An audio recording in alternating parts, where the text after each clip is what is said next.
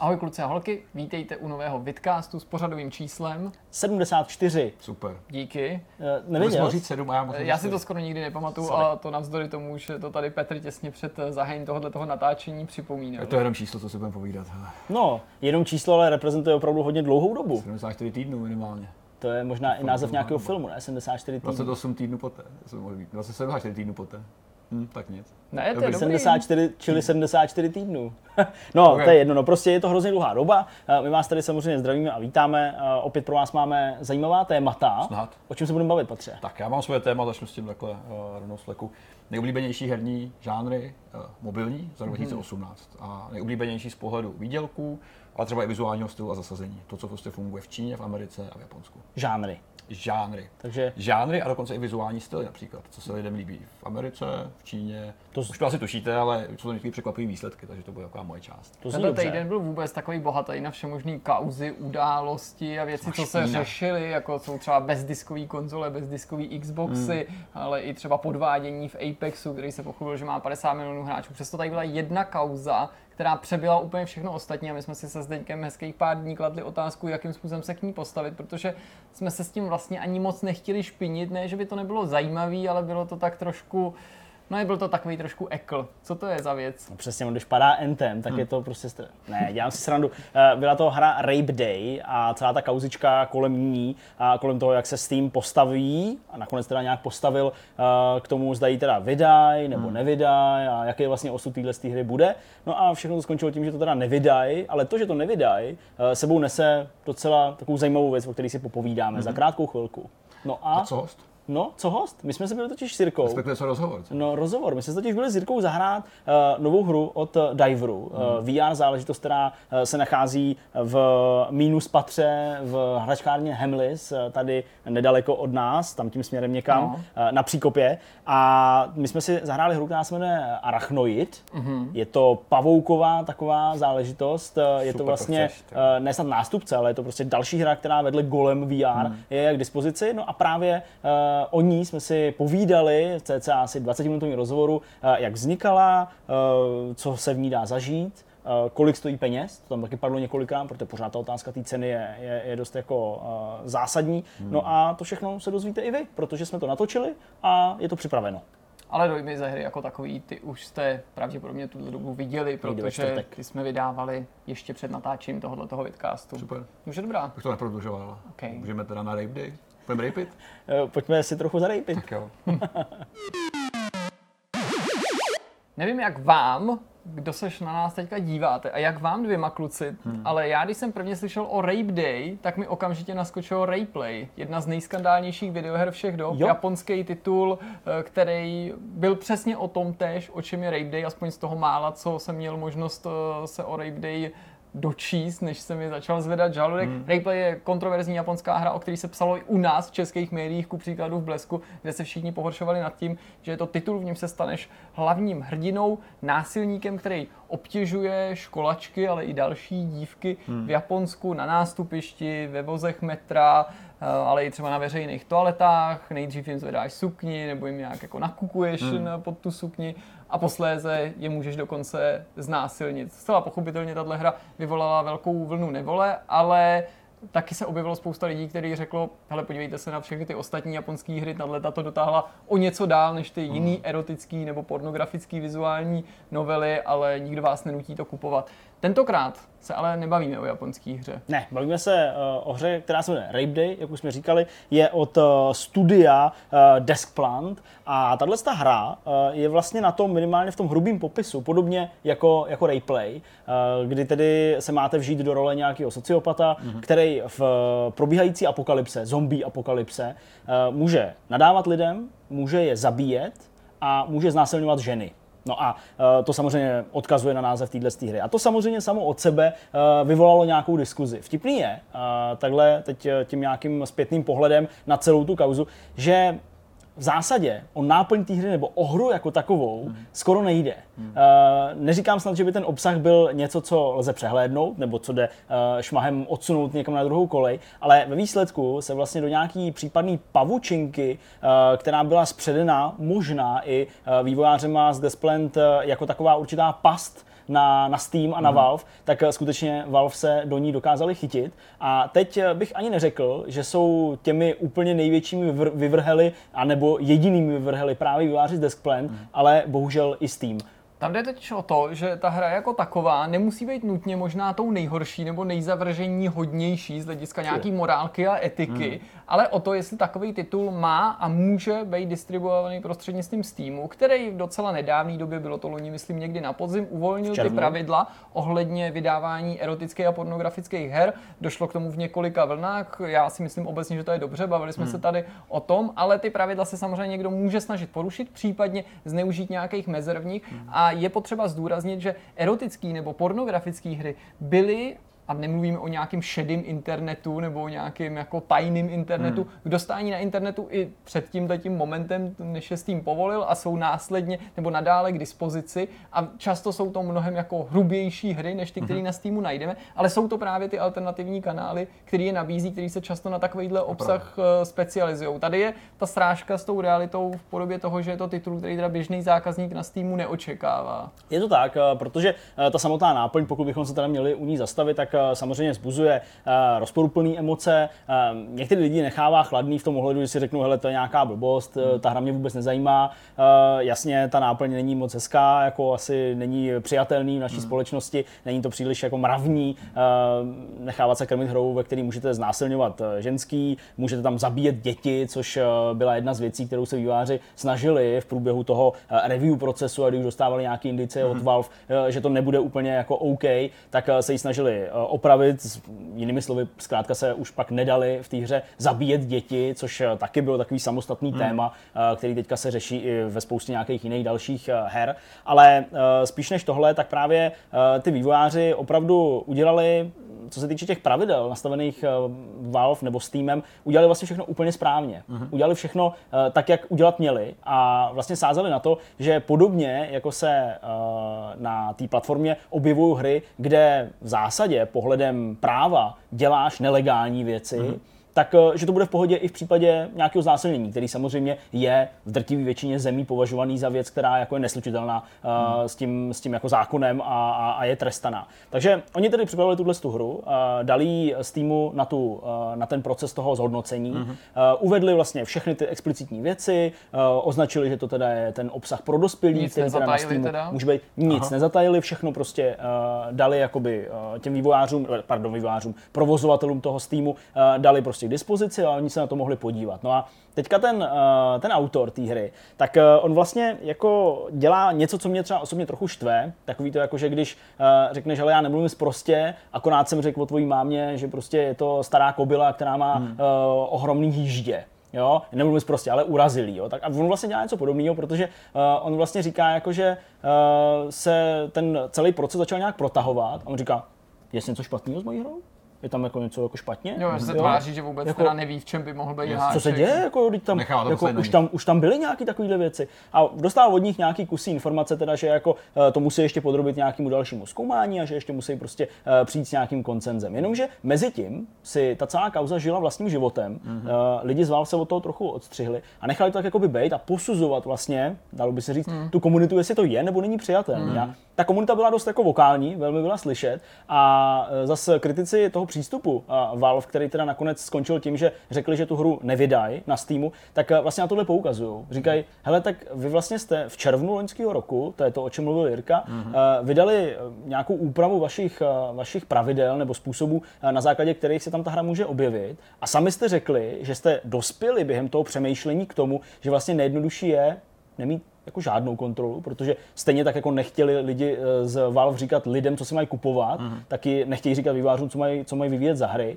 Tak vy jste řekli, že uděláte tohle a jediný co, takže vlastně uh, budete posuzovat, jestli se můžou objevit hry, které teda porušují nějaký zákony, mm-hmm. jo, a to vy si nějak určíte, nebo jako, jak, jako co to má znamenat, jako, jak se k tomu teda vlastně stavíte, co to teda jako je, kde jsou ty pravidla. A tohle se začalo takhle mlít úplně v šíleným jako masomlejnku. Mm-hmm. Uh, na jehož konci opravdu stojí dva, řekl bych, tábory, který který snad nejsou úplně znepřátelený tím, že by někdo chtěl znásilňovací hru a někdo nechtěl, ale skutečně mezi nimi je ten obrovský rozpor v tom, jak ten Steam k tomu přistoupil a jak mm-hmm. se zachoval. Případně, a to si povíme za chvilku, eh, jaký vlastně vysvětlení podal k tomu, proč se ta hra nemá na tom eh, Steamu objevit. Já si myslím, že ten klíčový problém je v tom, že to, co je nevhodný, nemorální nebo jako Nemravný z hlediska třeba. etiky nemravný nebo odsouzení hodný, není to tež jako nelegální. Ano. A i když eh, tam nešlo o znásilnění, v tom příkladu, který já chci teďka vzpomenout, tak jednu takovou kauzu velice podobnou jsme tady měli a to byl případ hry Hatred od ano. ano. Destructive Creations, od polského studio, kde navíc šlo, nebo vidím podobný motiv i v tom, že oni se snažili na sebe upozornit, že to násilí, hmm. ta jako vulgárnost nebo ta explicita těch eh, zobrazených scén, to, co lidi pobouřilo, to bylo jejich cílem. Vyvolat hmm. vlastně tu, ne, ne diskuzi, že by teda to mysleli jako nějaký politický apel, ale to bylo jejich PR, hmm. to byl jejich marketingový záměr, prostě upozornit takhle na sebe a vlastně se řešilo to tež. Ano. Je to, je to, je to jenom nevhodný, hmm. nebo je to nelegální? Je to jako odsouzení hodný? Chceme takovýhle hry vůbec hmm. nikoli jenom hrát, ale chceme, aby takovýhle hry za nás, jako za komunitu promlouvaly? A samozřejmě to téma tehdy, tak jako teď, nesmírně ty hráče polarizovalo. Hmm, hmm, je to tak.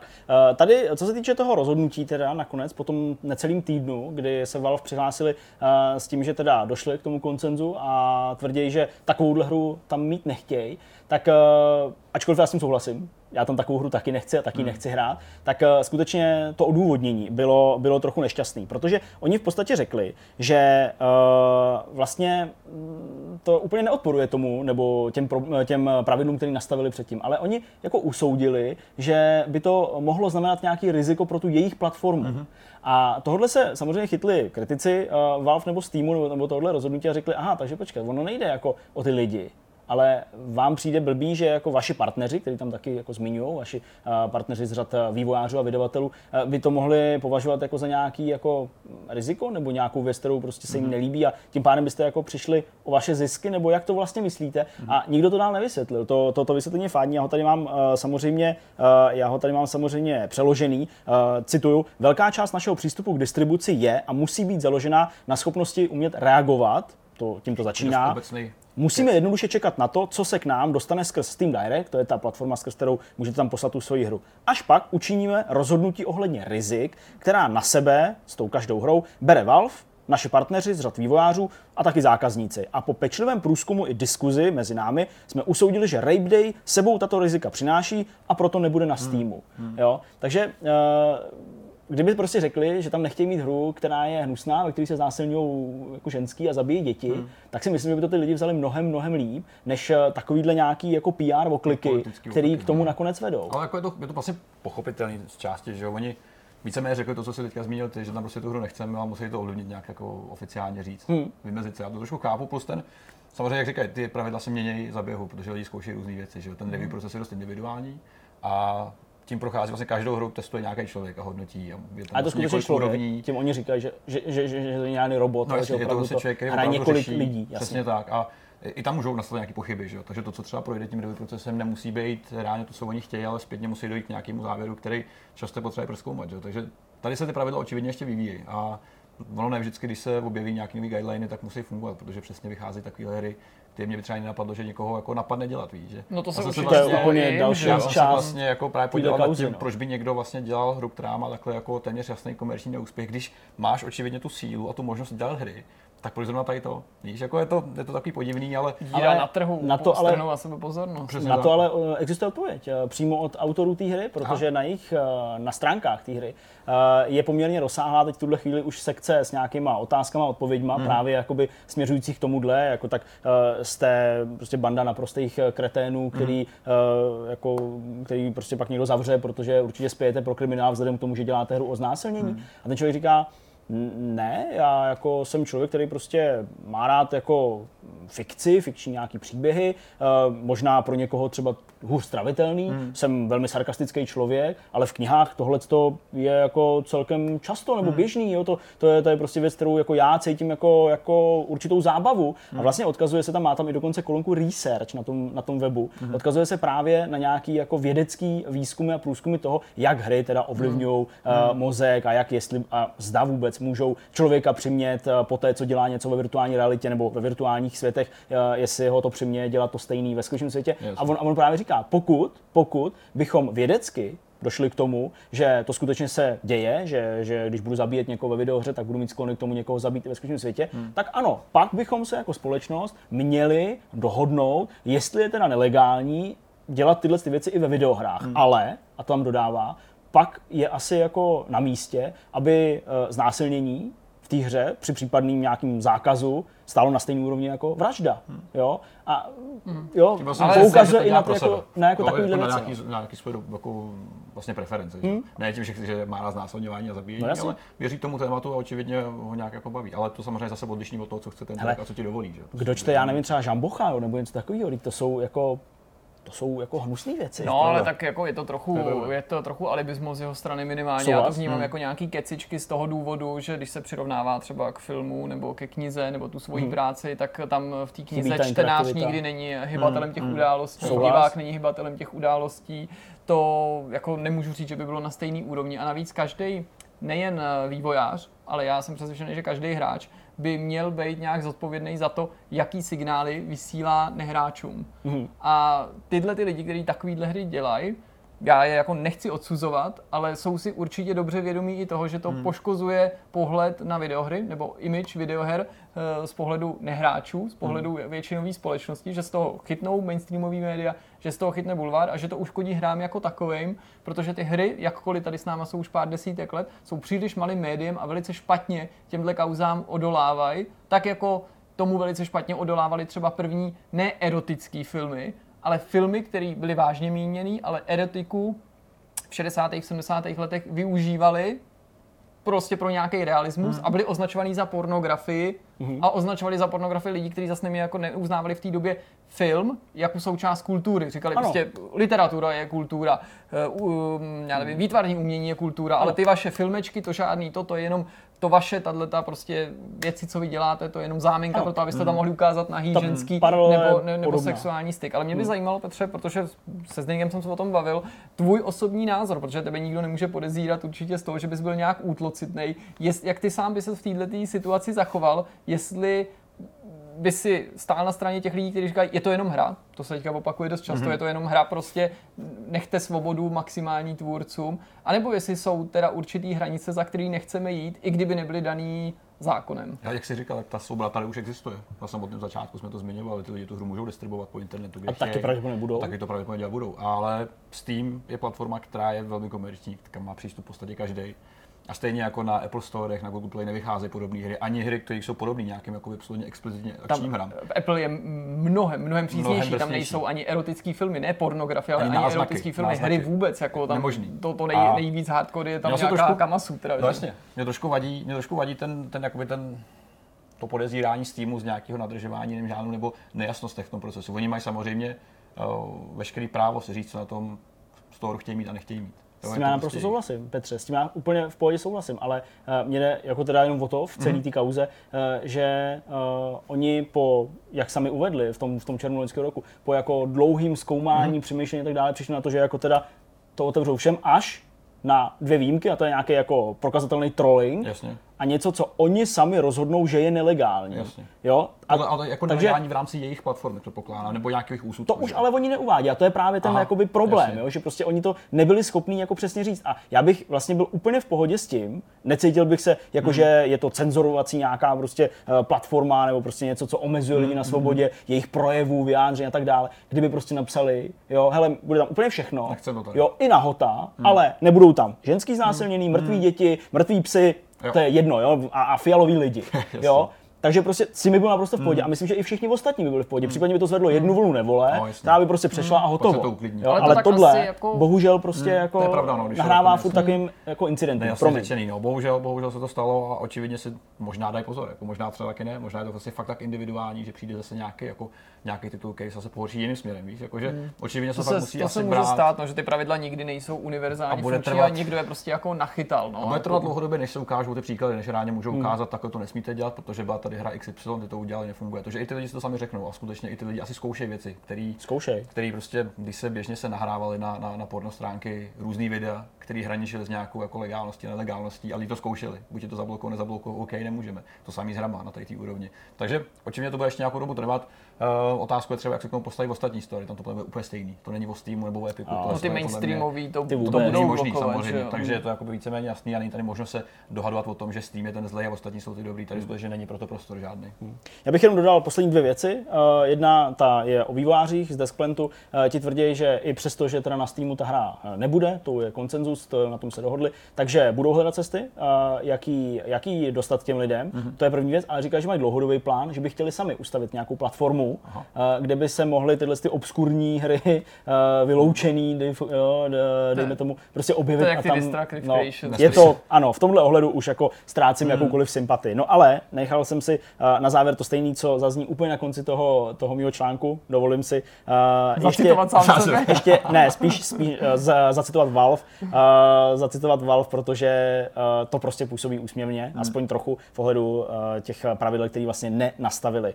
Uh, co to tedy všechno znamená, v tom černu psali? Znamená to, že na Steamu od nynějška najdete něco, co nenávidíte a o čem si myslíte, že by tu vůbec nemělo být, že nemá právo Ok. existovat. Stejně tak, tady ale uvidíte hry, u kterých jste přesvědčeni, že v nabídce být mají, ale ostatní je mohou nenávidět a požadovat jejich zakázání. A to jsou slova Steamu, to jsou slova Valve, Fakt jo. který vlastně, Bych čekal v neříkám že, vole. neříkám, že jako vyvracej de facto to, co udělali teď, ale minimálně to nahlodávají a opět to činí No míň je to taky Ono to taky časem může být nebezpečný precedent v případě, že by se podobným způsobem penalizovaly třeba politické hry nebo politicky nepoli, eh, ne, nepohodlné hry nějakým Hmm. zájmovým skupinám, který by podobně hlasitě, jako ty jsi to popisoval tady, se ozvali a najednou by nějaký review bombing mohl být jenom vedlejším efektem podobných snah, kdy ty, když se potřebuješ někoho zbavit nebo něčeho zbavit nějakého produktu, tak to stačí dostatečně prolobovat a najednou to nemusí být jenom o No, konec konců ani tady se nebavíme nutně o věcech, které porušují zákon, takže tady to může, se, může objevit prostor prostě pro to, jak šikanovat hmm. nějaký vývojáře, který třeba ani se nesnaží pouštět do něčeho tak kontroverzního. Super. Dobrá, no tak jo, tak eh, tolik teda k tématu. Určitě napište i vy do komentářů, co si o tom myslíte. Buďte lidmi stále, doufám. A my jdeme dál. Tak, teď už si to pojďme trochu odlehčit, eh, dost kontroverzí. Pojďme k zajímavým číslům a k zajímavým zjištěním. Eh, Petr, jak už říkal v úvodu, zkoumal, respektive spíš eh, zpracoval výsledky zkoumání toho, jaký žánry mm-hmm. v rámci mobilního hraní byly v uplynulém roce nejpopulárnější. To tak. Případně, jaký, jestli říká nějaký vizuální Ano. Je to- te- te- ta- motivy nebo něco takového? Ta oblíbenost těch žánrů je vlastně měřená několika úrovněma. A ta první, o které se budeme povídat, je množství her daného žánru, které jsou v pětistech nejvýdělečnějších her za kvartály. Mm-hmm. To znamená, kolik eh, skutečně žánr má zastoupených titulů v tom největším žebříčku. To je jedna věc. Druhá je taková, že podíváme se na zasazení. To znamená, které hry realistický, sci-fi, eh, fantasy To mě byly nejlepší. to je dobrý. Apokalypse. Takže ne jako bez ohledu na žánr, jenom prostě prostředí. prostředí a pak ještě vizuální styl, který funguje v jakých regionech a v jakém poměru. Realistický, jako Cartoon, eh, anime, manga, prostě anime, podobné věci. Jo, takže uh, začneme těma nejzásadnějšími věcmi, což jsou top grossing hry a množství právě těch žánrů. Já tady předám takhle uh, počítač klukům, ať to mají vprostřed. Samozřejmě grafiky uvidíte i vy, ty jsou to nejlepší na tom všem. Ano. A ta rádi. první věc, kterou tady vlastně vidíme, kterou řešíme, je tady ten mocnej, mocnej, mocná země Už se věcí. směju. A jak tady vidíte, tak samozřejmě ta, ta křivka je docela zajímavá na té normální úrovni. To znamená, když půjdete zprava doleva, tak vidíte, že většina těch žánrů skutečně obsahuje, nebo v těch pěti z těch nejoblíbenějších hrách v Americe, nejvýdělečnějších, je docela rovnoměrná. Jo? To znamená, na ose X vidíte žánry, a na ose Y eh, potom množství her toho daného žánru, který se tam objevily. Jasně. Skutečně na uh, hudební hry očividně moc nefrčej, ty se do top grossing často nedostávají, protože moc jich nevychází. To mě docela překvapuje, že MOBA hry jsou takhle nízko. MOBA hry jsou očividně hodně nízko, ale to neznamená, že nevydělají peníze. To je skutečně jakoby ta věc, že ten žánr třeba není tak saturovaný, ale může vydělat peníze. Může skutečně Protože tady je to uspět. jako v součtu, čili kdyby tady Přesně tak. prostě bylo pár MOBA her úspěšných, tak si můžou nasekat Ano. vedle prostě tisíce Stejně automat. tak, stejně tak jako AR, to se ještě tady to potvrdíme tím dalším grafem, který následuje. Skutečně AR hry by se mohly zdát jako totální vyvrhel, který nikoho nezajímá, který je experimentální, ale dokazuje, že se může konzistentně AR hra objevovat v nejvýdělečnějších hrách v tom žebříčku. Skutečně ale vidíte, když půjdeme doleva, jak je tady ohromný rozdíl v těch prvních čtyřech kategoriích. A ty největší množství her v, v Top Grossing se objevuje ve slotech, to znamená v hazardu. To znamená To v jakoby, automatech výherních. Nejsou to výherní v tom smyslu, že do toho nacpete prachy, ale kupujete si za inapy nějakou herní měnu, kterou pak prodáčíte, což je taky jako Klasicky, oklika jako to trošku jako vypadá Ale to je ve své podstatě ještě divnější teda, protože Je, je to s guidelinama App Store, který to samozřejmě nechce. Divnější, když jsi závislý jako na Forbínách, no tak ji máš pořád sebou. je jedno, to je co taková- to je točíš, prostě skvělý, ne? točíš. Ale nejhor, nej, jako nejhorší na tom je, že skutečně bavíme se třeba o Approve 50, by Věra Bílá. o 50-60 hrách eh, v pěti z těch nejvýdělečnějších, což je drastický číslo na hazard. Současně je potřeba brát v potaz to, že skutečně App Store ani Google Play tyhle ty hry nepromoutují jakkoliv. To jsou prostě hry, které jsou schované na Store, neobjevují se ve featurovaných, neobjevují se v těch doporučených a podobně. Ale to je mi vyčuraný, ale my tam pořád jsou. Tam pořád jsou, Takže pořád prostě z toho chtějí. jako sypou prachy. Uh, Ale Apple, Apple, i, Google z toho má každý Google. 30%, No, aby, ale aby, aby je potřeba- vyhazovali, když jim to takhle jako nese. To jsou pokrytci je, šílení. je, je šílený, že se tam dostane tolik úspěšných her, eh, přestože nejsou nikde vidět. Že skutečně lidi jdou na jistotu a přesně chtějí tu svoji hru, chtějí si tam, tu svoji hru, jak jsou Petře, jsou vždycky, a potřebují mačkat bedny. Hele, to očividně prostě platí. Vole. A skutečně tady je spousta titulů, který uh, jsou distribuovaný mimo Store, to znamená mimo Google Play a mimo App Store, ale tam už zase nefigurou, nefigurou v tom žebříčku, protože Ale- nepoužívají jejich obchody. To je fakt hustý, že ty automaty předběhly i Spoj 3, tyhle ty jako logické No, rychlíky, který i efektivně vytahují těm hráčům a nehráčům a casual hráčům Dost ty prachy z peněženky, že jako ví dobře jak na to a že přesto i před těma rychlíkama, před těma logickýma hrama jsou ty bedny. No. No jasně, a skutečně je dokonce posilovali. Vidíš to, že ten světlý puntík znamená ten nějaký první kvartál mm-hmm. a nejtmavší zelený je ten čtvrtý. Takže oni skutečně i v těch průběhu toho roku sílili navíc. A je takový jako teorie, že čím víc ten žánr v rámci roku roste, tím víc bude silnější ještě ten další rok. Že skutečně má největší monetizační potenciál. Následují match 3 hry, to znamená Candy Crush Saga a podobně. Přesně, King, Spoj 3, jasně. King prostě figuruje v každém žebříčku top grossing her, všude. Každý měsíc, každý region, všude je prostě Candy Crush Saga, že to hraje každý. Hrajou to dětci, hrajou to ženský, malý, starý, velký, tlustý, My jsme se ptali, odkud mají Activision prachy, tak je to zhruba tady na tomhle místě Reálně, někde. já jako. podle mě King může dělat velký procento příjmu Activisionu. Reálně. Protože oni koupili tehdy za minimální částku, pak do nich nasypali další peníze a oni vybouchli úplně extrémně. King je momentálně, ačkoliv propouštěli v rámci těch Propouštěli pár, jasně, no. tak pořád se jim daří extrémně. Ale Možná i ty tajský babičky vám vydělali peníze na Dost- Sekiro, dost na vydání Tak, Sekira. mně se každopádně líbí, že Battle Royale je méně úspěšný než Idler.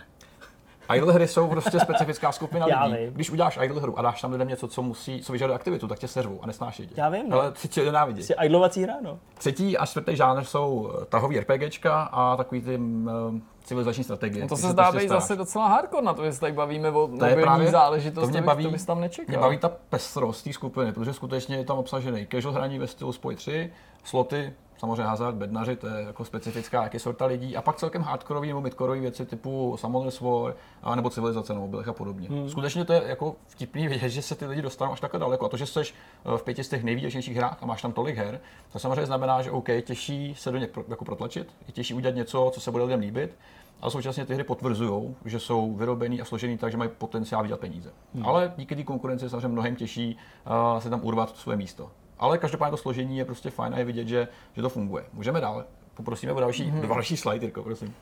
Uh, tady je trošku jiný graf, který uh, vlastně porovnává množství her a v tom daném žánru mm-hmm. a jejich pozici na storu. To je skutečně vidět, že třeba ten, ten prostřední část, to znamená strategie a sloty, se celkem konzistentně drží. To znamená, že množství těch titulů je celkem uměrný pozici na, ty, na storu. Mm-hmm. Tady je skutečně třeba vidět ještě uh, levý straně, že AR her není skutečně moc. To je opravdu jako žánr, který pořád roste, pořád se víceméně rozvíjí. Ale když už se dostane do toho, do toho top grossing žebříčku, tak skutečně může vydělat ohromný peníze. A pořád tam prostě prostor uspět, když vymyslíš něco dobrýho, ale o to těžší to samozřejmě je. Ten klaster úplně vpravo, to jsou prostě pokusy, které uh, vycházejí, ale někdo se o ně pořád pokouší, ale jsou takový nemastný, neslaný. Přestože můžou samozřejmě fungovat. Masakrální množství hudebních her. Který vycházejí prostě, hmm, skvěle. Hele, ne, to je prostě zoufalost. Tady to, to co je vlastně, uh, řekněme, od těch ani 30% posledních dozadu už nemá úplně smysl se pokoušet nějak prorazit, protože o to prostě není Takže reálně zájem. Když za tebou přijdu, že mám Jako, super nápad na, teda- Je jich příliš a jsou k ničemu, co se týká monetizací. na novou mobilní hru, nebo dokonce i plošinovka, nebo casual závodní Casual hru, racing. tak eh, mě s tím pošleš do háje. Podle čeho? Pokud nebudeš mít jasný nápad a design a už hotovou hru. podstatě. Ale i klasický FPS z tohohle pohledu zajímavý. teda Je nepředstavují je to- žádný rito. mm, A bohužel. přitom R4X strategie tahovýho, to mě teda fascinuje. Je to, hele, ten žánr samozřejmě Že to ovládání třeba, víš? Nebo jako... Hele, asi jo, ten, ten samozřejmě to, co platí teďka, to je bohužel otázka jako problému mobilní platformy. Příští rok už může být úplně zamíchaný zase. Ty něco všechno jasně, extrémně mění, tak je to prostě zoufalý. Takže eh, ten výsledek je takový, že ačkoliv vychází pořád spousta strategií, pořád samý turn-based RPGčka, sloty a spoj 3, tak se přesto drží a vydělávají spoustu peněz. Takže skutečně jsou žánry nejoblíbenější v Americe na App Store za minulý rok. V Číně, v Japonsku to může být třeba úplně jinak, to zase je to hodně regionální omezení, už jsme to nakousli v minulosti. Pojďme na další porovnání, teďka se vrhneme na vlastně porovnávání různých žánrů uh, napříč právě těma zasazeníma a vizuálníma stylama. Mm-hmm. Základní rozčlenění je tady úplně jednoznačný. Casual hry, kasíno, midcore a sportovní a závodní. je to nádherný kasíno, jak to chtěl někdy, jak to prostě udělat hru s bednama, chtěl to vyzkoušet a Hmm. A pořádně na tom ty a testovací vzorky máme na severu, u nás se prostě vezmu pár závisláků, necháme a to, budou beta testři, To budou beta testři, to bude nejlepší. Jak to špatně točí. Jako... Dám jim desítku. Dneska můžeš, můžeš si třeba dát na ten to virtuální pivo a tak. Ještě periferie k tomu uděláme, potom je to bylo komplet. Nicméně, to základní rozdělení vidíte, casual hry, AR, skutečně taky můžou fungovat, action, uh, spoj 3, dokonce i idle hry a, a takový ty hyper casual, věci, hyper casual věci. To znamená jako jednoduché věci, které nastartuješ a hraješ dvě minuty a jsi master, cítíš se skvěle. Midcore, RPG, klasický FPS, to, co hrajou víceméně konzoloví hráči, což vyžaduje trošku skillu, ale pořád je ještě přístupný. Pak sportovní a závodní hry jsou bokem, protože jsou dost specifický kvůli licencím, kvůli tomu záměru. Nemusí se eh, nutně zapojit do midcore nebo casual hraní. A pak hmm. samozřejmě kasino. Takže to je základní rozčlenění, po kterém se budeme bavit a poskočíme dál. Tak, tady to je úplně jednoznačný graf, to znamená, vybralo se 200 nejvýdělečnějších her ve třech regionech. Mm-hmm. V Americe, v Číně a v Japonsku. Vy samozřejmě budete mít bílý background, my tady vidíme černý, nejde úplně čitelný, to vám vyřešíme pro vás. A skutečně vidět, pokud jde o, o to samotné rozdělení a o žánry nebo o zazezení. To znamená tady fantasy, sci-fi, pak různé hybridy, takové ty kombinace, uh, různý steampunkový a právě sci-fi s cartoonem a podobně. Jo, to mm-hmm, funguje. Mm-hmm. A pak realistické historické hry a realistické moderní hry. Mm. Jo, skutečně realistický a cartoon může být rozdíl třeba ve stavbě postav, jak máš nakreslený ve hře, že mají lidský humanoidní tvary, ne takový ty šílený, přehnaný cartoonový. V Americe vidíte, že ohromně převládá realistic modern, to znamená prostě moderní hry, to mě realistické tvary. Jasně, v závěsu, Ale historie zase je Historie jako... extrémně pokulhává a v závěru je fantazy. To je asi dává smysl, protože fantazy prostě je pravidelně připomínají ze všech stran a je to jeden z žánrů nebo jedno zase který prostě funguje napříč vším, ať už je o knížky, o filmy, o hry. To je všude stejný. Uh, naopak Čína očividně hodně frčí na, na realistickém stvádění historických her. Skutečně hry takový ty jak se to jmenuje, takový ty z, z různých, eh, něco podobný, Dynasty Warriors a podobně. Mm-hmm. Tyhle tituly prostě frče ve velkém v Číně. Opravdu se zdá, že se jim daří skvěle. A Japonsko na tom není o moc jinak, tam zase taky vlastně převládá, jenom o trošičku, ale právě uh, vlastně historický hry stvárněný v nějakým reálným zasazení.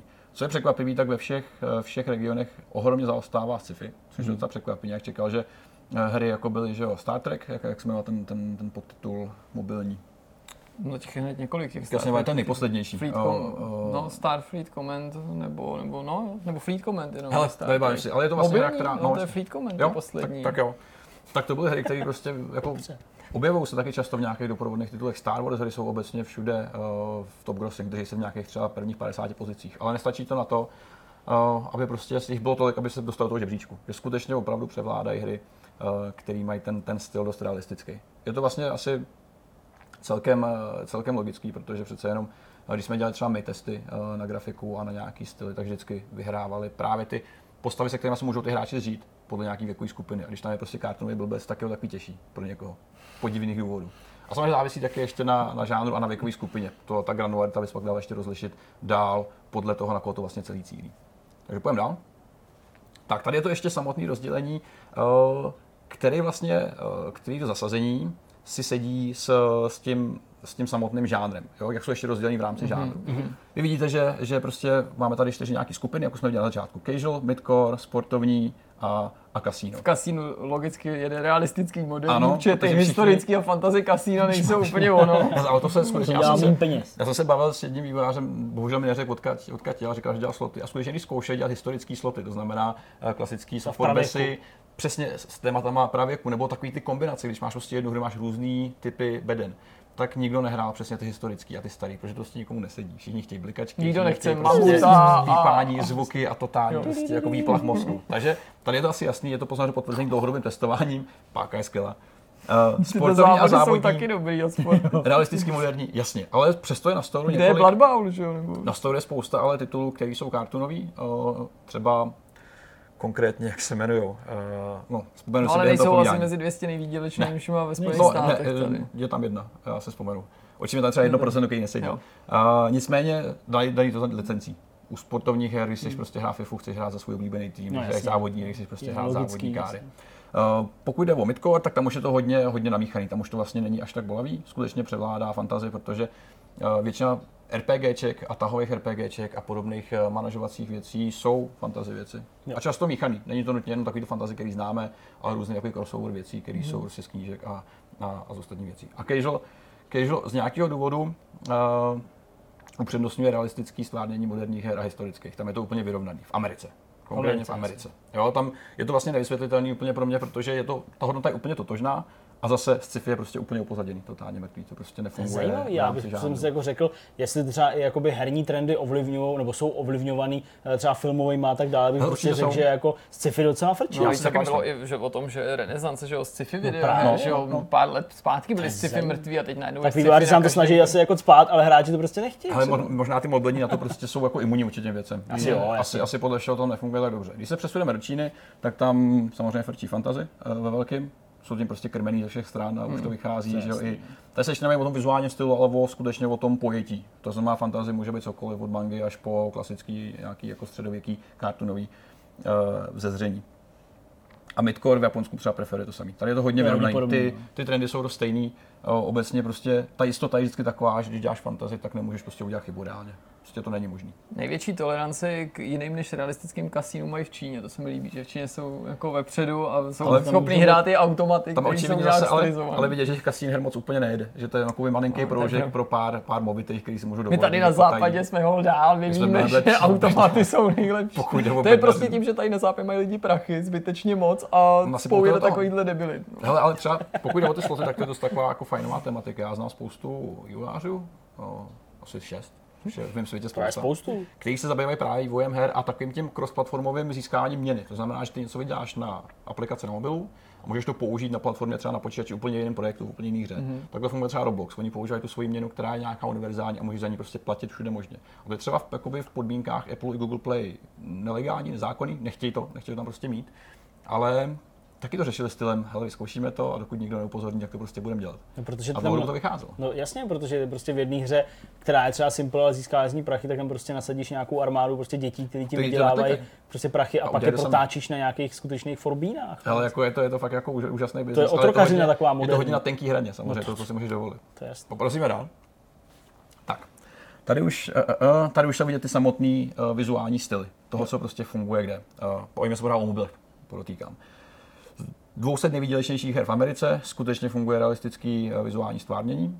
To znamená, není to jenom uh, nutně uh, kartu nebo malovaný stvárnění, ale bude to 3D, kombinace všech věcí, kde se objevují prostě realistický tvary, realistické kulisy. To znamená, když tam budu já, tak tam budu vypadat jako já, ne jako malý trpaslík, který je tlustý a má fousy. Jako normálně. Děkuju teda, to jsi fakt To hodný. nekoukám na tebe, nejsem za tě Zdeňka vůbec samozřejmě. Uh, pokud jde o Čínu, tak uh, tam je to docela vtipně rozdělený. Já bych čekal, že bude mnohem víc převládat právě cartoon a právě manga, ale skutečně i tam to realistický. No, tak v Číně mi eh, přijde, že by zasloužili pochvalu velkého vůdce, protože tam No, je to možná skoro dostali. vyvážený. No a no. navíc to z možná toho vyrobili českou Českou vlajku. skoro, no. A nebo peace, peace symbol takový nakloněný trošičku. Takový, i když to, to pro tu Čínu No takový nakloněný, no, prostě to takový nakloněný trošku. Ale je to jako pojďme docela No a vyvážený na, tý, na, tom, na tom žánru té mangy je dobře vidět, jak nám to roste, že jo? Na, v Americe 7%, 7%, v Číně 31%, konec konců A ty japonské tam krásný. druhu jsou populární a v Japonsku samozřejmě je to doma. A tady je třeba vidět ten, ten vtipný rozdíl, že, že skutečně fantazy jako zasazení, jako prostředí, jako téma je třeba oblíbený i v té Číně a v Japonsku, ale ne nutně v tomhle vizuálním stylu. Jasně. Tady vidíte, že třeba uh, fantazy jako, jako vizuální styl nefunguje v Japonsku, je to nějakých 17% toho rozdělení, ale skutečně to, ten, ten, ten poměr žánru jako fantazie je mnohem větší reálně, množství těch titulů v tom daném trhu.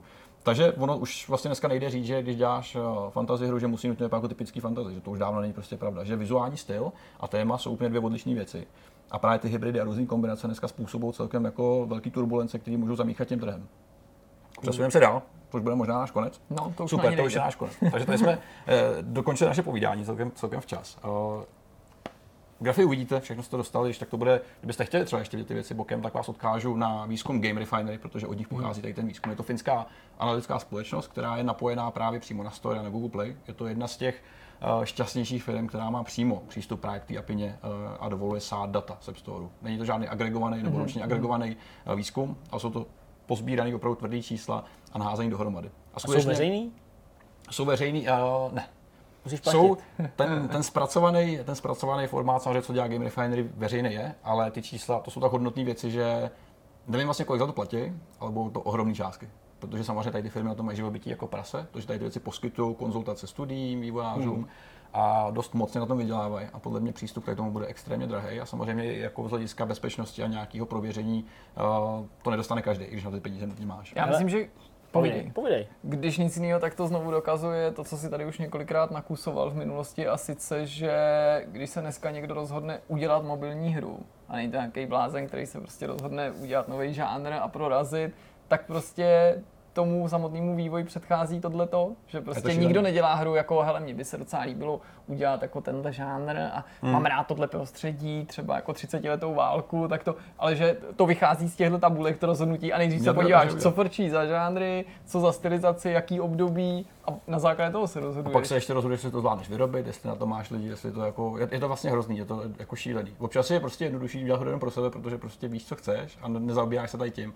Samozřejmě pak ten úspěch je spíš náhoda místama, pokud jako ne, neděláš věci analyticky jako, jako tady ty lidi. Ale držet krok s těma trendama je úplně neuvěřitelně náročný, protože skutečně se mění každý měsíc a každý měsíc prostě přijde do kin nový film, jako se říkal ty Zdeňku, přijde prostě nová sci na která se chytne a čeká prostě vlna her, která se sveze na tom. Je to prostě opravdu jako nepředvídatelný.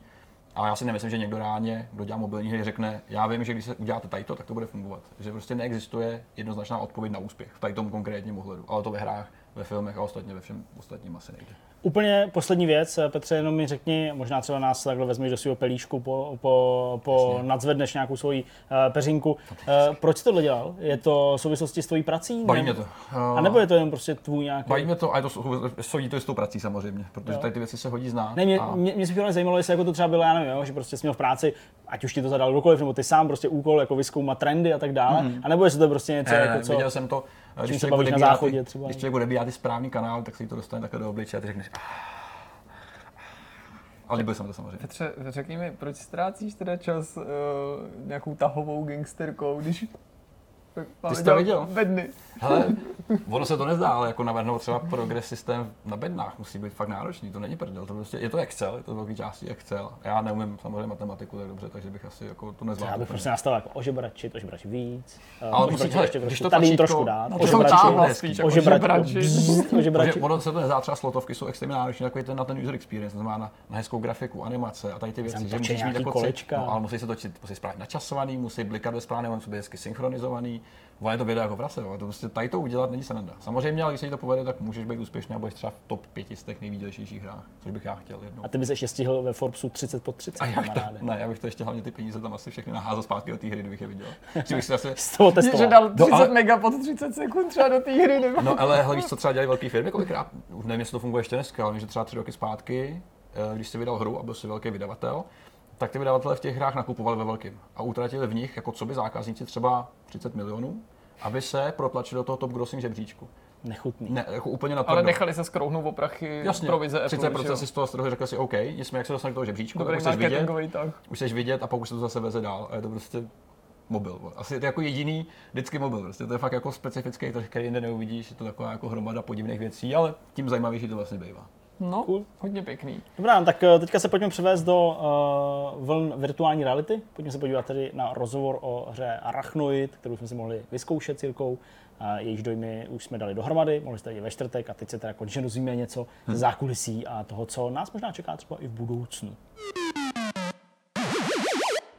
Tak uh, jmenuje se to Arachnoid VR, je to vlastně druhá hra, před ní jsme vyvinuli hru Golem VR, nebo respektive zážitek Golem VR. Uh, obě tyhle hry se hrajou ve virtuální realitě, pouze tady u nás vlastně v aréně v Hemlís.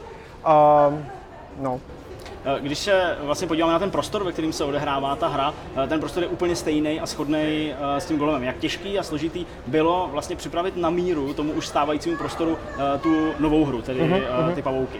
Je to tak, vlastně prostory, ta arena je úplně stejná, totožná, vlastně hráč to nepozná, takže my vlastně většinu týdne tady pouštíme uh, Golem VR hru, na kterou uh, si zákazníci můžou přijít zahrát a pouze pondělí, úterý a středa od 6 večer do 8 do večera eh, tady běží Arachnoid VR. Eh, takže běží ve stejné aréně. Byl to jeden z takových úkolů, který jsme si vzali jako takový challenge pro sebe jako tým a chtěli jsme zkusit právě, jak to vypadá, když na stejnou arénu napasujeme jiný virtuální kulisy. A vlastně pro nás to funguje krásně, protože ten hráč nepozná vlastně uh, uh, nepozná ty kulisy tak, jak je zná v Golemovi ohledem na to, že ta arena už byla vyvinutá, už byla postavená, jak dlouho trvalo vyvinout samotný software a připravit tu hru jako takovou a následně ji teda uvést do praxe? Mm-hmm. Ten Arachnoid VR byl podstatně rychlejší, co se vývoje týče. Trvalo nám to zhruba tři měsíce a proběhlo několik eh, testování, teď nespočítám kolik, ale v podstatě eh, řekl bych, že tak 150 lidí si to zahrálo předtím, než to šlo do ostrý praxe. Eh, jednalo se o spoustu mechanik, který my jako vývojáři jsme si chtěli zkusit. Eh, do Golema se nevešli, nebo proto nebyl vhodný. A tak vlastně Arachnoid VR tvoří vlastně trochu jiný zážitek, než je ten Golem. Takže pokud někdo přijde na Golema, Uh, tak vlastně v tom Arachnoidu ho čeká podstatně jiný typ úkolů a jiný typ hry, než je Golem. My, když jsme se bavili dole, ještě když jsme to vyzkoušeli, tu hru, tak eh, padlo něco o tom, že původně to neměla být eh, veřejná záležitost, eh, původně to nemělo být prostě pro hráče tady v Hemlis. Tak jak se třeba liší ta nějaká původní verze od té, která je teď k dispozici hráčů? V podstatě um, máme poměrně vzrůstající trend, co se týká teambuildingů. Oslovují nás firmy s tím, že si tady chtějí zahrát a vlastně Arachnoid VR uh, byla jednak uh, typ zážitku, který jsme, uh, jak říkám, chtěli jsme tam dostat spoustu mechanik, které vlastně pro Golema vhodný nebyly. Už to dělá tu hru podstatně jinou. Potom vlastně jsme se chtěli zaměřit na náročnější publikum, který chce být challengeovaný a chce vlastně hrát hru a víc řešit ty úkoly sami za sebe a ten svět proskoumávat sami. Takže i v tomhle směru ta hra je poměrně jiná. A Eh, původně to bylo teda zaměřené hlavně na ty team buildingy s tím, že hráč eh, může přijít o ten herní život v průběhu té hry, takže ta hra byla o dost intenzivnější.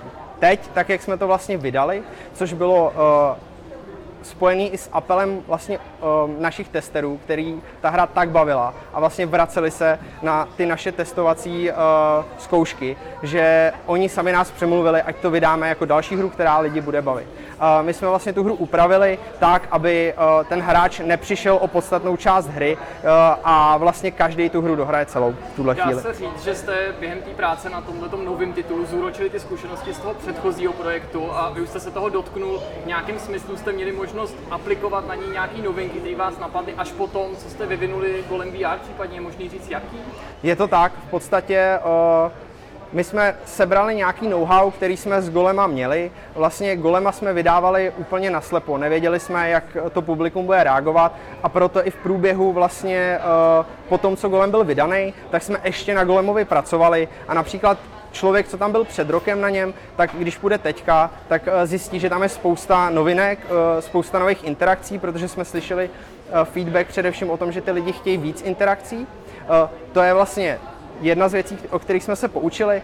Další věc, co jsme chtěli vyzkoušet, je dát člověku větší možnost proskoumávat ten virtuální svět. Proto vlastně v Arachnoidu uh, má možnost je víc na ně, dostává větší volnost v tom proskoumávání a eh, celá ta hra ho nevede, ale nechává ho uh, ten svět proskoumávat. Eh, když se podíváme na ty interaktivní prvky, které v té hře jsou, eh, v tom Golemovi jich bylo minimum, nebo v tu dobu, kdy jsme tady zkoušeli, tak eh, myslím nějaký ten číselník buď to nefungoval, nebo uh-huh. tam zkrátka nebyl. Tady jsem si všiml minimálně teda jedné věci. Plánujete to i postupně nějak rozšiřovat? Uh, to je vlastně jeden z těch prvků, který jsme řešili v Golemovi. Těch interakcí tam bylo málo. Mně se stalo, že jsem seděl někde v kavárně a stůl vedle mě se bavil o Golemovi s tím, že první půlka skvělá, protože tam je spousta interakcí a od druhé půlky se tam nic neděje. Tohle jsme vlastně my zapracovali a v tuhle chvíli téměř každá místnost v Golemovi obsahuje nějakou zajímavou interakci. Takže rozhodně doporučuji si Golema zkusit znova, plus je tam malý překvapení na závěr. Uh, co se arachnoidu týká, tak tam jsme zvolili uh, trochu jiný přístup. Uh, ty mechaniky Eh, respektive ty místnosti, které hráč proskoumává, nejsou tak malý jako v Golemovi, ale jsou rozsáhlejší, takže eh, je trošku víc vyžadovaná určitý druh strategie od toho hráče a je to víc hra o přežití než Golem. Jsou v tuhle chvíli oba ty zážitky naceněný stejně a trvají stejně dlouho? Uh, cena vstupenky je úplně stejná, jak pro Golema, tak pro Arachnoid VR. Uh, Arachnoid VR je kratší, trvá uh, 15 minut, Golem trvá zhruba 25 minut. Každopádně um, hráči, uh, který hráli obě ty verze, tak někteří tvrdí, že Golem je kratší než Arachnoid VR. To vnímání času ve virtuální realitě je úplně jiný. A vlastně my jsme zjistili, že ty hráči to chápou úplně jinak.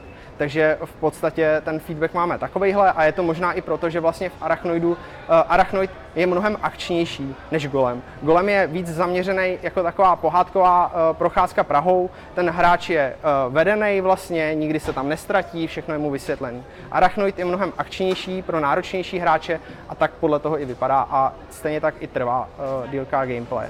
My jsme na startu dostali do ruky uh, tu baterku, nebo ten předmět, který je taky trackovaný. Uh, plánujete s ním uh, nějaký další plány? Protože teď v tuhle chvíli, v momentě, kdy se vlastně zapnou na té helmě ty světla, tak neříkám, že pozbývá smysl, to určitě ne, je to pěkný interaktivní prvek, ale přesto uh, jsou nějaký teda plány na nějaké rozšíření té funkcionality? Uh, je to jedna z věcí, kterou jsme si chtěli vyzkoušet a v Golemovi není, to je unikátní pro Arachnoida, je, že dostanete vlastně fyzický nástroj do ruky, který my ve hře nahradíme virtuální baterkou, kterou si svítíte v jeskyních. Tohle je jedna z cest, kterou my se ubíráme, je, že vlastně rozšiřujeme i funkce té arény jako takový, což tohle pod to spadá. My bychom uh, neplánujeme rozšiřovat uh, tenhle konkrétní nástroj, ale plánujeme rozšiřovat funkce té arény jako takový, aby vás víc ponořila do toho virtuálního světa. Teď vlastně pracujeme na nový hře, je to náš třetí titul, uh, pravděpodobně největší, který teďka vydáme. Měl by, měli bychom ho vydat zhruba do půl roku a vlastně to téma, který jsme řešili nejvíc, tak to se právě můžete dozvědět na konci Golema jako poslední scénu, která je takovým překvapením. A v té aréně pro tuhle hru, eh, tak bude mnohem víc technických vychytávek, nebo aspoň to tak plánujeme, který vlastně eh, tomu hráči budou víc prostředkovat ten zážitek z té hry. Měl jsem správný pocit u této novinky, že byste dokázali, myslím jako vývojáři a tvůrci té hry, učinit ten zážitek ještě strašidelnější, ale že jste třeba volili nějakou mezi toho, jak napínavý to má být s ohledem na to, že na to budou chodit teda i teenagery nebo mladší hráči, nebo možná dejme tomu i nehráči, kteří nejsou připravení na míru toho, toho zapojení do toho světa. Máte pravdu. Vlastně uh Oficiálně pouštíme od 13 na Arachnoid VR, Golem je od 10, Arachnoid VR je od 13 let, ale doporučujeme 15, protože uh, ty reakce hráčů na virtuální realitu, zvlášť neskušených, častokrát k nám přijdou úplní nováčci, jsou uh, po každý úplně jiný. A jsou to častokrát protichudný póly, kdy uh, my z toho důvodu to komunikujeme jako hororový zážitek, Každopádně jsou hráči, kteří to skončí a řeknou, že to, byla, že to bylo úplně v pořádku a že by to ani pod hororový zážitek vlastně, ne, eh, ne, že to pro, pro ně nespadá pod takový uh, Uh, že, že z toho nemají takový strach, ale jsou zase hráči, který vlastně jim stačí jenom trošku a ten zážitek je intenzivní. Nestává se nám, že by to hráči nedohráli, ale uh, a, a každý si to užije, ale vlastně pro někoho ten zážitek je opravdu intenzivní a pro někoho, uh, pro někoho tolik ne. Snažíte se třeba rodičům předávat tuto informaci, když přijdou a ty děti jsou tak na rozhraní toho, aby právě věděli, do čeho jdou? Určitě. Vlastně, uh, když přijde rodič s, uh, s dítětem, který podle nás nespadá do té věkové kategorie, vždycky je na to upozorníme, vždycky je upozorníme na to, že ten zážitek je inter, intenzivnější. A právě proto tady máme tu alternativu, což je Golem VR, která vlastně splňuje to, že to dohraje každý, nejsou tam strašidelné prvky a je to příjemná procházka. Dá se říct takhle uh, po nějaký době, kdy už fungují ty hry vedle sebe, uh, která hráče baví víc, nebo která ty uh, baví víc? Ten Arachnoid VR teďka vlastně je v ostrém provozu 14 dní v tuhle chvíli, co se bavíme. Takže je opravdu strašně brzo říct, která, která je teďka jako oblíbenější. Každopádně nás samotným překvapilo, jak, jak vlastně vybukovaný máme ty jednotlivé termíny na Arachnoida, takže takže to je samozřejmě příjemné překvapení. Co se zatím týká nějakého feedbacku od hráčů, kterými sbíráme, když končí arénu, tak uh, většina z nich se shodne na tom, že je bavil víc ten arachnoid z toho důvodu, že to je akčnější a oni se víc zapojí do toho světa.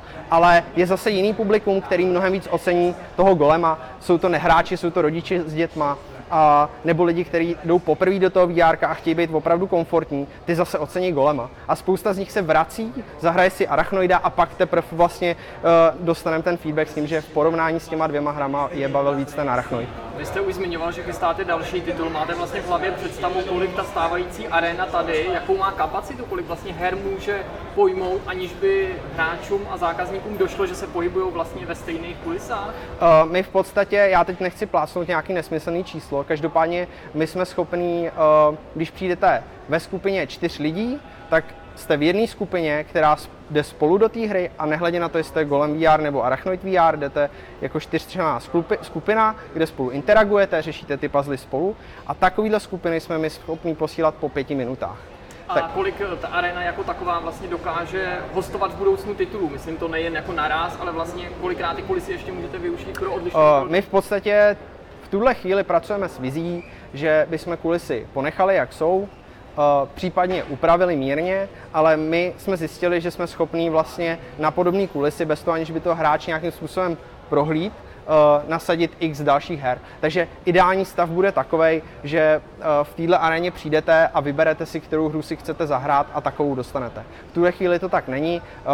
Arachnoid běží pouze od pondělí do středy, od 6 do 8 a po zbytek golem bez uh, jakýkoliv přehání. Tady se dá mluvit o tom, že prostě je to úspěch, lidi tam chodí, uh, sám jste říkal, že uh, si to bukujou a tak dále, jsou nadšený. Tak přemýšleli jste nad nějakou expanzí tohohle celého prostoru, třeba i někam jinam, do nějakého uh-huh. jiného zábavního centra? V podstatě to je náš další krok. Pro nás tohle je nějaký zkušební provoz, prostor. My jsme zjistili, že to umíme dělat, že nás to baví a že nám to jde. A rádi bychom se dostali do ciziny, do nějaký, uh, do nějaký metropole, Eh, máme nějaký potenciální partnery, ať už co se týká eh, prostoru, který nám nabízejí, eh, je to v jednání, tak už i v podstatě podobných atrakcí, které by od nás rádi odkupovali content, protože se jim líbí, jak to vlastně u nás funguje a jak to děláme. Vy jste zmiňoval, že ta hra zaznamenala velký úspěch, že rozhodně nemáte o zákazníky nouzy a že většina si ten zážitek pochvaluje. Mě by přesto zajímalo, jestli se vlastně někdy v průběhu pořádání té atrakce stane, že někdo vystoupí z toho zážitku a že řekne, no tak to stálo 450 korun, ještě se to spojí s těma pocitama, že to vlastně strašně rychle uteklo a i když se mu ten zážitek líbil, tak ta kombinace té ceny a mm-hmm. dílky v mhm. hlavě vyústí v to, že třeba řekne, to mi přijde, že za ty peníze jste mi nedali to, co jsem si myslel, že dostanu. Tohle v podstatě já osobně jsem ještě neslyšel, uh, myslím si, že se nám to nestalo.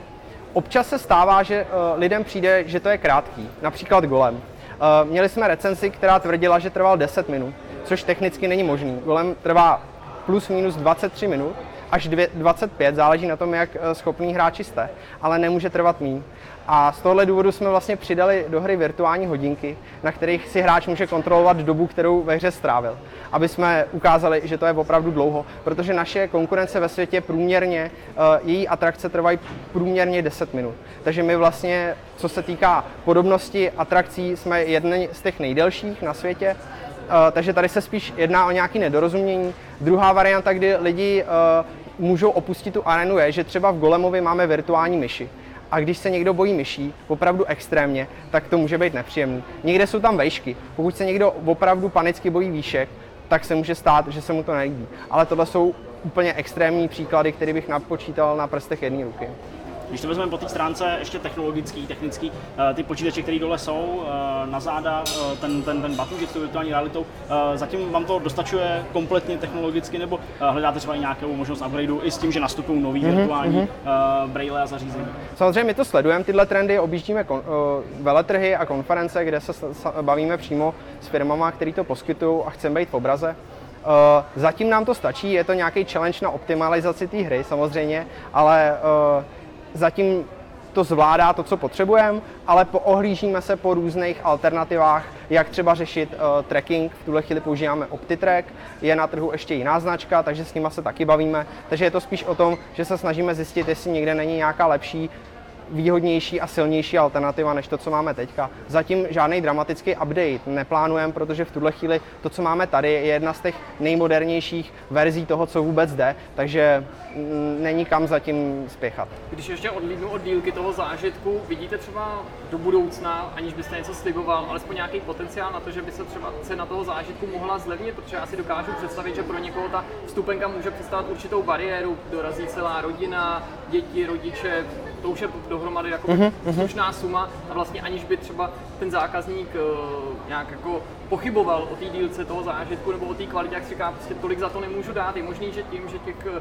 zájemců je tolik a že ta hra bude fungovat díl, že ta cena může klesnout? Uh-huh. Ono vlastně, ten produkt, který tady máme, ten Golem a Arachnoid a v podstatě ta arena s tou technologií, je vlastně špička v tom, co se dá ve virtuální realitě dosáhnout. Opravdu v tuhle chvíli uh, vejš jít nejde. A tomu musí odpovídat i ta cena, aby my jsme byli schopni to tady provozovat. My uh, jednu alternativu, co máme, je vlastně stánek tady s virtuální realitou, což je v podstatě standardní virtuální realita, co můžeme mít každý doma. To je o dost levnější a snažíme se uh, vlastně víc vstříc i někomu, kdo by chtěl třeba slevu. Uh, poskytujeme slevu na Hemleys kartu a a další věc je, že máme slevu na Arachnoid VR, pokud hráč vlastně tu hru dohraje a chtěl by si ji obratem zahrát znova, tak je tam určitá sleva. Myslím si, že to je uh, 35% v tuhle chvíli. Je něco na závěr tohle rozhovoru, co byste rád zkázal lidem, kteří sem třeba uh, míří nebo váhají se mít, uh, nějaký lákadlo nebo možná nějaký tip, jak si to co nejlíp užít? Já bych chtěl hlavně poděkovat těm, co už tu byli, protože si uvědomuji, že vlastně je, je to velká jako odvaha jít do něčeho pro Eh, člověka takhle novýho, protože i ve světě to není běžný, takovýhle druh zážitku. A vlastně všichni ty hráči, co už tady byli, a jsou to i rodiče s dětma, jsou to i starší generace, tak vlastně museli nejdřív prokázat určitý druh jako odhodlání a odvahy na začátku. A eh, těm bych chtěl poděkovat za tu odvahu a důvěru, kterou nám jako eh, do nás vložili. Protože častokrát to jsou lidi, který já tady potkávám znova s kamarádama, s rodičema a to nás strašně těší, takže těm bych chtěl poděkovat. Moc krát díky za rozhovor a hodně štěstí. Jo, díky vám jste se dočkali, je samotný závěr po všech povídáních a rozhovorech, si zase shrneme náš týden z toho osobnějšího pohledu. Já asi nemám moc úplně co říct, protože tenhle týden byl fakt zoufalý. Takže my, my si shrneme Leveno, Zdeněk a Jirka, co jsme vlastně zažili tenhle týden. Ne, já jsem něco zažil, ale nechci jsem samozřejmě začínat, protože je to hustý a Ale nechci vám to říct. Ale řeknu vám to samozřejmě později. Takže kluci, já bych spíš zase začal váma. Vy jste zajímavější a lepší lidi momentálně než já.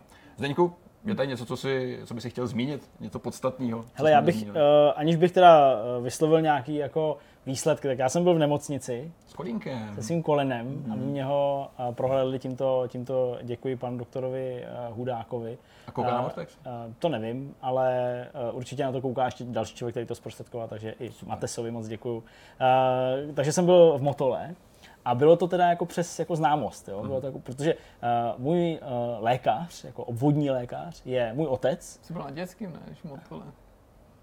Ano, byl jsem na dětským, ale uh, já mám i fotku, tak vám ji ukážu. Uh, vyfotil jsem vám to tam. Uh, každopádně, uh, mým obvodním lékařem je můj otec, který uh, má ordinaci v s kněžinou. Uh, já prostě za tu dobu, co žiju tady, jsem si vlastně nenašel tady jako doktora, hmm. uh, což možná i jako svědčí uh, o tom, že já prostě nebývám příliš často nemocný hmm.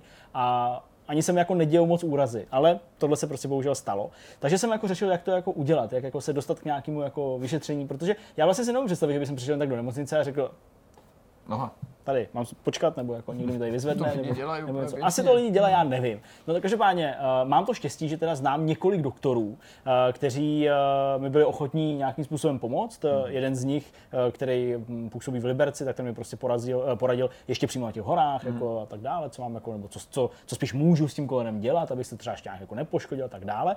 No a ten další, ten již zmiňovaný Mates, tak ten sice funguje v Olomouci, ale vzhledem k tomu, že každý doktor studoval se spoustou dalších doktorů, tak, uh, tak to má i ten můj táta. Jsem akorát... taky viděl básníky, to znám. Že ale, tak to, ale tak to skutečně je. A oni pak poté, až prostě jsou z nich lékaři a už mají atestace a už jsou někde mm-hmm. primáři a tak dále, tak se prostě znají a ty, a ty kontakty jsou schopný mezi sebou nějak jako vždycky velmi rychle aktivovat a nějak dát vědět. No a tímhle s tím jsem se teda dostal do Motola, což je pro mě příhodný vzhledem k tomu, že to je kousíček eh, od místa, kde bydlím. A dostal jsem se právě teda k lékaři, kterýho jsem do té doby neviděl, ale pochopil jsem teda, že to je nějaký známý nebo spolužák eh, toho mého kamaráda. Tak já jsem dorazil do Motola. Pokud jste někdy byli v Motole, vy, ale hlavně naši diváci, tak víte, že to je celkem jako velká změť lidí, hmm. chodeb, různých čár, ale taky rekonstrukcí a zavřených hmm. Eh, dveří a tak dále. Takže já jsem eh, měl pokyn, že mám teda dorazit do té nemocnice, tak na, jako na dospělý od toho oddělení, tu, tu dětskou kliniku nechám, ta, ta dospělá je ostatně i blíž od toho metra, že jo? tak jsem tam jako přišel a že mám napsat teda sms na číslo, který jsem dostal tomu doktorovi a on mě ještě jako bude nějak instruovat. Mm-hmm. Takže já jsem jako teda napsal, dobrý den, pane doktore, jo, tak jsem teda tady, jako po dohodě prostě a tak dále, tak eh, kam se mám dostavit, abych vás tam jako zastihnul nebo něco. Dostal jsem skvělou zprávu jenom. Bylo tam něco jako dětský, lůžkový, třetí patro, uzel A. Říkám, okay. hm, to je hezký. Pánové, já jsem s svojí bolou nohou šel na dětský třetí patro, uzel A, ortopedie, něco, hmm. asi já nevím, 20 minut. Já jsem to nebyl schopný najít, jako hmm. vůbec prostě. Hmm. Ptal jsem se lidí, oni, jo, vy jdete na oční? Já říkám, ne, ne, na ortopedii. No, tak to nevím. Jo, prostě tam chodili lidi, vůbec jsem netušil. Dorazil jsem na místo, v pohodě, vyšetření proběhlo, udělal jsem fotku ano, tuhle fotku z, z, z nějaký tady čekárny, tam skutečně byl. Všechno v pohodě, relativně. Eh, ten výsledek nebyl úplně jako extra uspokojivý, když to zkrátím, mm-hmm. asi nějak jako 8 až 12 týdnů oh. to budu cítit. Okay. Jo, a bude se to nějakým způsobem léčit. A když se to nevylečí, tak to, tak to odpadne. Ale uh, nelepší se to a to mě, to mě na tom vadí úplně hmm. zdaleka nejvíc. Jako vůbec, jako prostě je to už uh, týden a pořád to prostě cítím vlastně stejně, hmm. když to nemám stažený, nebo dostal jsem poukaz na, na nějakou ortézu, po kterou si jako musím dojít, ale ještě jsem si pro ně nedošel. A když to nemám stažený tím obinadlem, tak já prostě jako nemůžu dělat krok. Hmm. To jsem poprvé v životě, kdy cítím, že to obinadlo k něčemu je, hmm. protože všichni jako to stáhni a můžeš běhat zase. Jo, to mě nikdy nefungovalo. Tady jo, tady já když to nestáhnu, tak prostě neudělám krok, mě to prostě bolí. A je to blbý prostě večer, když ležím v posteli, se probudím, se utrhnu nějak, že jak mi to bolí. Tady jsem já nevím, jenom posouval židli po, po, po streamu a chtěl jsem dát nohou pryč kabel, který byl na zemi, tak jsem s tím trhnul tak, že mi to bolí doteď, ještě to cítím. No prostě to je to, člověk uvědomuje je to fakt demence. Ty svaly, jako. co ani neví, že má, nebo všechny ty pohyby, to je, hmm. když mě tehdy zavalila ta opilá kolegyně, že si vzpomeňte, no, jak to na začátku vypadalo jako sranda, všechno možný. ale pak jako no. jsem to furt ještě po dvou měsících cítil strašný bolesti z každého jako pohybu no, a jsem to úplně už pak taky no. nevrlej jako ty teďka vždycky, když říkáš, no. jako štve mě to, tak to neřekneš, že prostě jako fakt rozčílený. Že můžeš ani chodit, tak to je fakt jako problém. Ne, jako hele, no, můžeš chodit samozřejmě. Je dobrý, tady, takže... je dobrý, teda ještě abych jako teda poodkryl, co to teda jako je, takže to je jako by ten postranní vás, hmm. uh, který teda naštěstí jako není nějak jako utržený, není nějak jako zdeformovaný. Já jsem se bál, že to, je, že, že to jsou menisky, to jako nejsou, uh, ani křížový vazy, nic je to prostě jenom ten postranní vás. Takže v zásadě jako mě limituje pohyb, já nevím, jako ve dvou nějakých bodech, mm-hmm. který jako normálně běžně s tou nohou člověk dělá, ale když ji nemá porouchanou, tak o tom ani neví. A tím pádem by se mohlo zdát, že to je jako banalita, ale já prostě vždycky jako se sám sebe nachytám v těch bodech, kde mě to bolí. No. A při těch to prostě cítím při každém kroku. Na druhou stranu prostě můžu dělat s kolem a to necítím, jo. A naštěstí, když sedím, tak to necítím, hmm. jo. Takže je to jako dobrý a ono to nějak jako dopadne. Takže vy, kdo jste měli uh, o mě nějakou obavu, protože jsem tam teda jako uh, četl nějaký takový soucitný zprávy a, a, přesně a zároveň teda i nějaký vtipný, zabít, jako, zabít, zahodit. vtipný, vtipný gify a videa Homera Simpsona, jak lyžuje, tak, uh, tak uh, nemusíte mít obavu, neumírám, neumřu, budu tady s vámi stále dál a jenom prostě teďka budu takový chrobák a budu chodit. To je asi jako to hlavní, co mě, a stream zde jak už nepřijde. co mě ovlivňuje jako v mém životě. Kdyby tohle byl pořád jako banánový rybičky nebo nějaká jiná show Haliny Pavlovský, tak ona by ti řekla na konci, chceš-li mít v pořádku menisky, nejezdí nikdy na monosky. No hezky, to je pěkný. A ta, ta, a, a teď byla ta hudba, rybičky by připlouvaly a ta, ale možná nějaký prostředí do samotářů v Světlu, to byl její oblíbený film, který tam pořád recyklovali na sto způsobů. McRyanová tam pořád vzdychala, předstila orgasmus v restauraci. To se hodí k tomu do tématu taky. To souvisí, to souvisí. Co ty, Jirko, co ty tam máš? No ale skoro nic moc jsem pořádně neviděl, jako ve smyslu nějaký film nebo seriál. Sny. Věr... Když nevíš, tak říkej sny. no já vlastně vím, no, jo, že bych se zase propadl nějakého zrcadlového vesmíru. Já jsem se dneska jako ženil, ale musel jsem prokázat, že jsem jako hoden se jako ženit a že jsem eh, na odstrkovací koloběžce jezdil kolem nějakého obrovského ohniště Dobrý a tak. soupeřil jsem s medvědem, který jezdil na motorce. A porazil z toho medvěda? to se. Vůbec nevím, pak, pak jsem nadával svojí vlastní a... mámě, že jako tam byli v pátek, ale odjeli, protože jsem si jich chvilku nevšímal, tak přijeli až v sobotu pozdě na ten obřad. Jo, pěkně. To no, jako takže, možná, která mně se, mně se asi ani nic nezdálo, jako zůstávám věrný sledování Sheldona a Star Treku Discovery, který opravdu ve mně vzbuzuje takový podezření, že to možná jako se nebezpečně skutečnému Star Treku blíží. Ne každý díl je jako 100 pro, ale je na tom cítit to, co se říkalo, že jednak ta druhá sezóna má být jiná a že v jejím průběhu se to ještě pootočí tak, jak tam povyházeli ty lidi, ale ten první tým musel ještě nějakých těch prvních pár epizod dokončit. Jako cítím, že by to mohlo být slušnější. Vlastně mě jenom mrzí to, že se to snaží, ale to je vlastní všem moderním seriálům pospojovat jednotlivé epizody nějakým tím obřím příběhovým obloukem. Já si na to moc jako nepotrpím. Hmm. Myslím si, že státek byl silnější v těch izolovaných dílech a čestnou výjimku teda představovala třetí, čtvrtá sezóna Enterprise a hlavně teda Deep Space Nine, ty poslední díly, ale chápu, že bychom tady neměli úplně zapředávat do podrobností, tak vám doporučím knížku.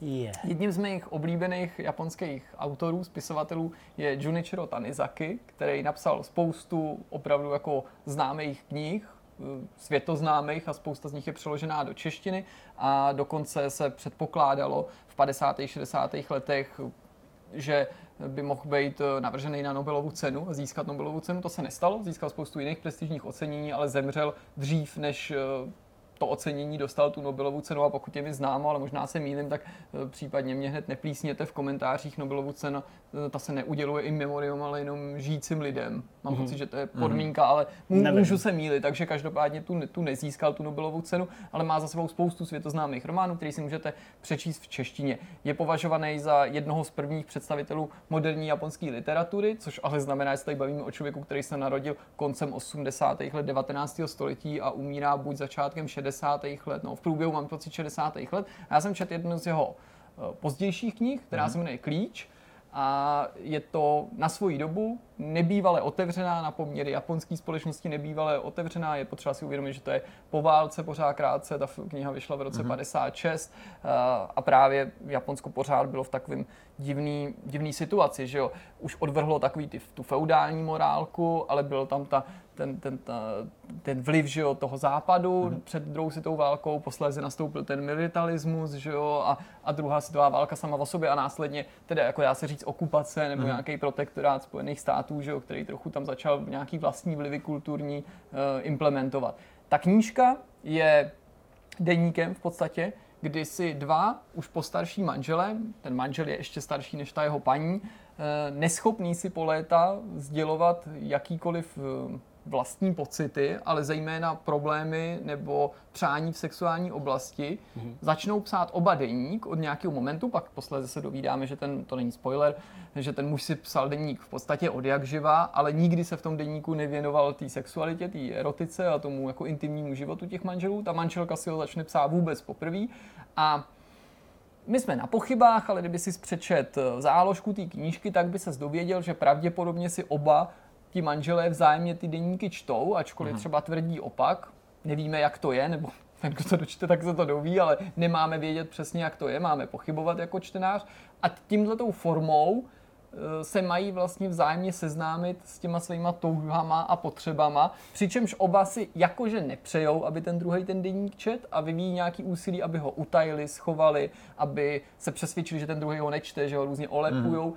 A zároveň oba v něm píšou a naznačují, že by si vlastně přáli, aby ten druhý si to přečet. Přičemž v obou těch denících, a ty výpovědi se pravidelně střídají podle dat, je to i fontem odlišený, jedno je patkový, druhý bezpatkový, eh, je zřejmý, že, a to se ti posléze potvrdí, že ne vždycky ty lidi mluví pravdu. Že mhm. to, že to je jejich soukromý deník, ale s ohledem na to, že kalkulují s tím, jestli ten druhý to náhodou nečte, to je ty výpovědi nejsou vždycky stoprocentně upřímné. Já musím říct, že je to strhující dílo a jako doporučil bych ho každému, kdo se prostě jako nebrání si něco přečíst. Mám pocit, jako, že hmm. lidi nějak čím dál méně čtou, ačkoliv se říká opak. A samozřejmě já vím, znám ty statistiky, že každý rok vychází i v češtině obrovský množství knížek, ale není to tahle literatura, není to ta krásná literatura, myšleno jako, že tohle je samozřejmě teda jako próza, nebo je to nějaká jako beletrie, ale taková ta jako s těma poetizujícíma prvkama, jakkoliv jde o hmm soukromí deníky, i když jako fiktivní, tak vynikají velice jako hezkým stylem, hmm. který je samozřejmě jako poplatný té době v dobrém slova smyslu a ta, ta nebývalá otevřenost toho příběhu, ten vhled do té sexuality vůbec hmm. tě nemůže jako překvapit, že se to v těch 50. letech projednávalo i na půdě japonského parlamentu, respektive v nějakých těch komorách, hmm. kdy ta kniha byla vlastně obviněná z toho, že je amorální, možná no. podobně jako Rape Day, ale to by se asi tehdy nenadáli. a řešilo se, jestli se to nemá zakázat, protože tehdy se obecně řešil třeba vztah Japonska a legislativy k prostituci, která hmm teď řešíme u nás něco podobného a snažíme se ji legalizovat. Tehdy naopak se Japonci snažili ji vymítit, zatímco v těch hmm. dobách předcházejících uh, i druhé světové válce a i v tom feudálním Japonsku prostituce, hmm. že jo, nebyla jako některá zvlášť ostrakizovaná, byla jako víceméně hmm. běžnou součástí života těch lidí, kteří na to měli. No a to, to, to se snažili v té době v těch 50. letech vymítit a tato ta kniha šla přímo proti tomu, že jo, protože to bylo jako literární dílo a přitom takhle jako obhrublý podle těch kritiků. Hmm tehdejších. Myslím si, že zákazu se vyhnula jenom s ohledem na to, že už tehdy byl Junichiro Tanizaki nesmírně uznávaný autor a právě se předpokládal, že by mohl obdržet i Nobelovu cenu za literaturu, což mu poskytlo určitý štít, nějakou jako ochranu. A je to takový to, že když jsi fakt známý, fakt slavný nebo něco už dokážeš, tak je prostě horší nebo hůř po tobě někdo může jít nebo hůř tě někdo jako jo, tak může eh, ušlápnout. Tak eh, hmm. jako i nejen pro lidi, kterým se líbí japonská literatura, si myslím, že je to jako nádherný příběh. Navíc ty výpovědi těch manželů, aniž bych chtěl zabíhat do nějakých podrobností a něco prozrazovat, nakonec oblasti té sexuality nejsou tím nejdůležitějším, co se v té knize stane. Ta kniha má samozřejmě skutečný příběh, který se na pozadí těch deníkových záznamů začne vyprávět, odvíjet, graduje, má překvapivou pointu, je velmi pravdivá, ačkoliv samozřejmě nedokážu se cítit plně do mm, muže, který mu je kolem 60 let, Zatím. A už vůbec se nedokážu, zatím, zatím. se nedokážu cítit do kůže té ženy. Zatím. Zatím, ale myslím, že by to taky mohlo přijít. Tak uh, do té míry, co jsem to schopen jako posoudit nebo ocenit, mi přijde, hmm. že to jako ty charaktery líčí jako neuvěřitelně přesvědčivě hmm. a že se dokážu představit, že takhle lidi žili ne v 50. letech v Japonsku, ale že takhle možná generace i našich rodičů. Může být nějakýma konvencema svázaná, hmm. protože ty konvence tam hrajou důležitou roli, jeho vztah k sexualitě její, který je úplně jiný. A zároveň i jejich přirozený natyrel. A to se mi na tom líbí, že tam je to totiž takový ten souboj toho, že ty lidi jsou v nějaký morálce vychovávaný, ale úplně jiná, jiná může být jejich přirozenost a jak ta morálka a ta výchova, to, co ti vštípí společnost, může jako až nepřirozeně potlačovat tvoje jako přirozený já, to, co ty mm, osobně mm, cítíš a jak s tím zápasíš a jak je to vlastně špatný a nezdravý pro ten vztah, když spolu žijou dva lidi desítky let, který si vlastně nemůžou říct pravdu, i třeba v obavě, že ten druhý toho prvního odsoudí. Mm-hmm. Wow, okay. Já navážu jenom úplně hloupou a já si, úplně hloupou. Já si tele, tele. Úplně pitovým zážitkem, já se totálně mohu mezi Já jsem teď zjistil, že jsem Nechtěl jsi ještě něco říct třeba, chtěl jako nepřerušit ne, ne, ne, vůbec. Ne, dobrý. Už je čas na tele, Nebyl taková svině.